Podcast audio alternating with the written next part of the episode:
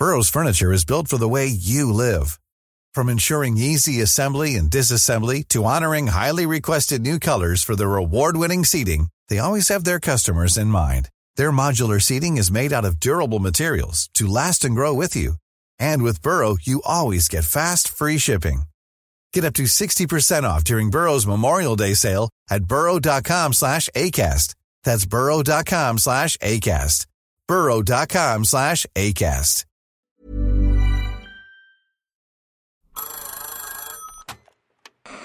Hola.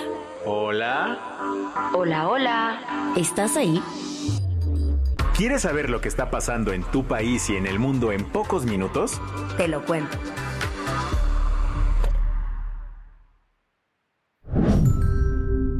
Hoy es miércoles 17 de enero de 2024 y estas son las principales noticias del día. Te lo cuento.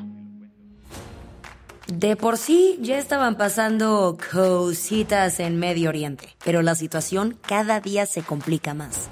Desde la semana pasada, Estados Unidos y el Reino Unido se sumaron directamente a los ataques en la zona, específicamente contra el grupo rebelde Houthi.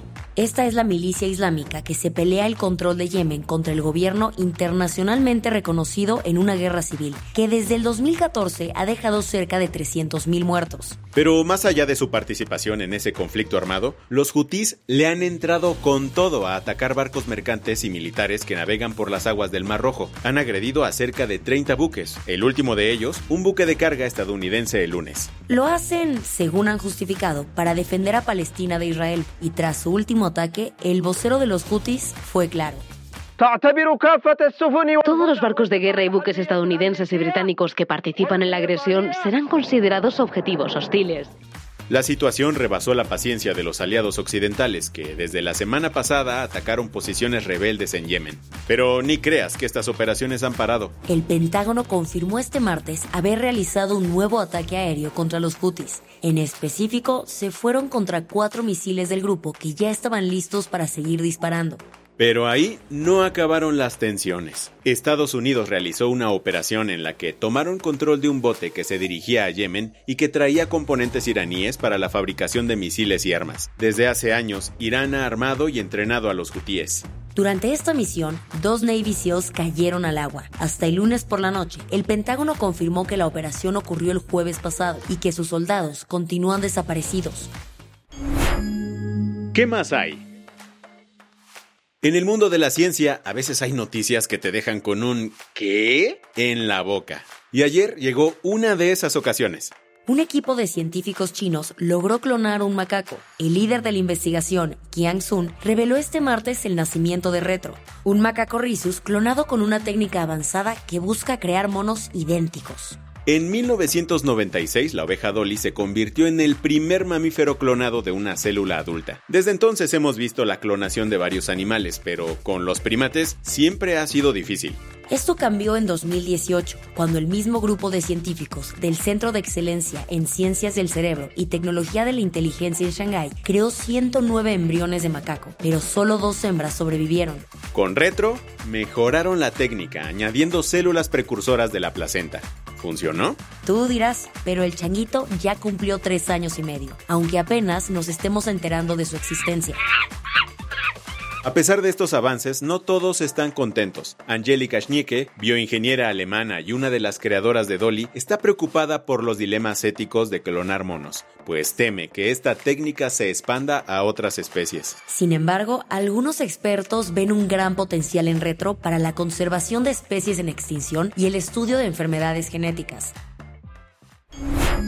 Las que tienes que saber ya llegaron las alarmantes cifras de violencia en México durante el 2023. Según datos del Secretariado Ejecutivo del Sistema Nacional de Seguridad Pública publicados ayer, el país cerró el año con 30.523 asesinatos. Esto suma más de 166.000 homicidios en lo que va del sexenio. A pesar de estos números, la secretaria de Seguridad y Protección Ciudadana, Rosa Isela Rodríguez, resaltó una disminución del 20% en homicidios dolosos desde diciembre de 2018. 2018. También dijo que diciembre de 2023 tuvo 2.315 asesinatos, la cifra más baja en los últimos siete años. Sin embargo, 2019 sigue siendo el año más violento registrado, con 34.720 muertes, y este sexenio el más mortífero de la historia reciente en México.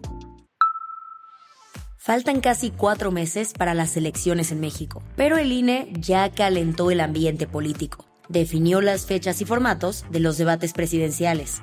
El arranque será el 7 de abril en la sede del INE, donde se tendrán como base preguntas planteadas en redes sociales. El segundo encuentro, programado para el 28 de abril en los estudios Churubusco de la CDMX, involucrará preguntas tomadas de entrevistas con ciudadanos. Finalmente, los debates concluirán el 19 de mayo con un cara a cara entre los aspirantes, en un venue aún por definir. Los dos últimos debates son obligatorios para los candidatos y quien falte podría enfrentar desde una amonestación hasta una multa de 5.000 días de salario mínimo. Una parte del tren interurbano México-Toluca se desplomó ayer en observatorio, después de que una grúa soltó un bloque de concreto encima de la estructura. Ojo, no se colapsó el puente entero, sino solo una sección fue afectada.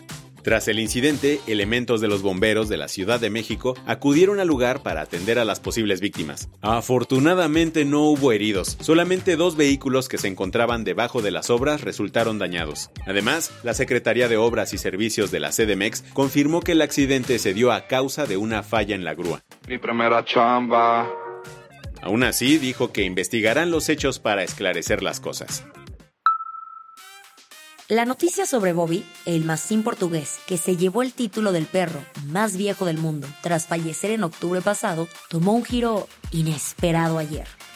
Los Guinness World Records decidieron investigar su récord tras dudas sobre si en realidad tenía 31 años. Las sospechas se dispararon al notar diferencias en el color de las patas de Bobby en fotos viejitas y recientes, haciendo dudar de que podría ser otro perrito. Además, la base de datos de mascotas de Portugal no pudo confirmar su edad exacta. Ahora, Guinness está revisando el caso y mientras se resuelve el misterio, el título de perro más viejo viviente regresó a Spike, un chihuahua de 23 años. La del vaso medio lleno. Aunque la pandemia de COVID-19 ya parece un recuerdo lejano, el impacto de las vacunas sigue dejando huellas. La Organización Mundial de la Salud reveló este martes que desde diciembre de 2020 hasta marzo de 2023, estas inmunizaciones salvaron más de 1.4 millones de vidas en Europa. Es decir, hubo una caída del 57% en las muertes por el virus en 63 países europeos. De no haber sido por estos piquetes, las muertes por el coronavirus en la región podrían haber superado los 4 millones.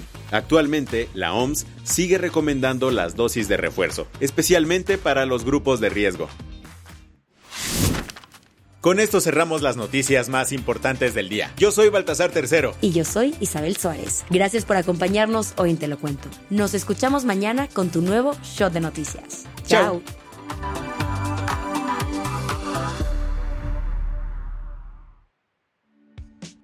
Este noticiero es una producción de Te lo cuento. El guion de este episodio estuvo a cargo de Aisha Al-Janabi. Paula Gándara es la editora del guion y la dirección editorial es de Sebastián Erminger. Gelue Santillán es la directora creativa y el diseño de sonido está a cargo de Alfredo Cruz. Si quieres estar al día, nos encuentras como arroba te lo cuento en Instagram, TikTok, Snapchat y Twitter.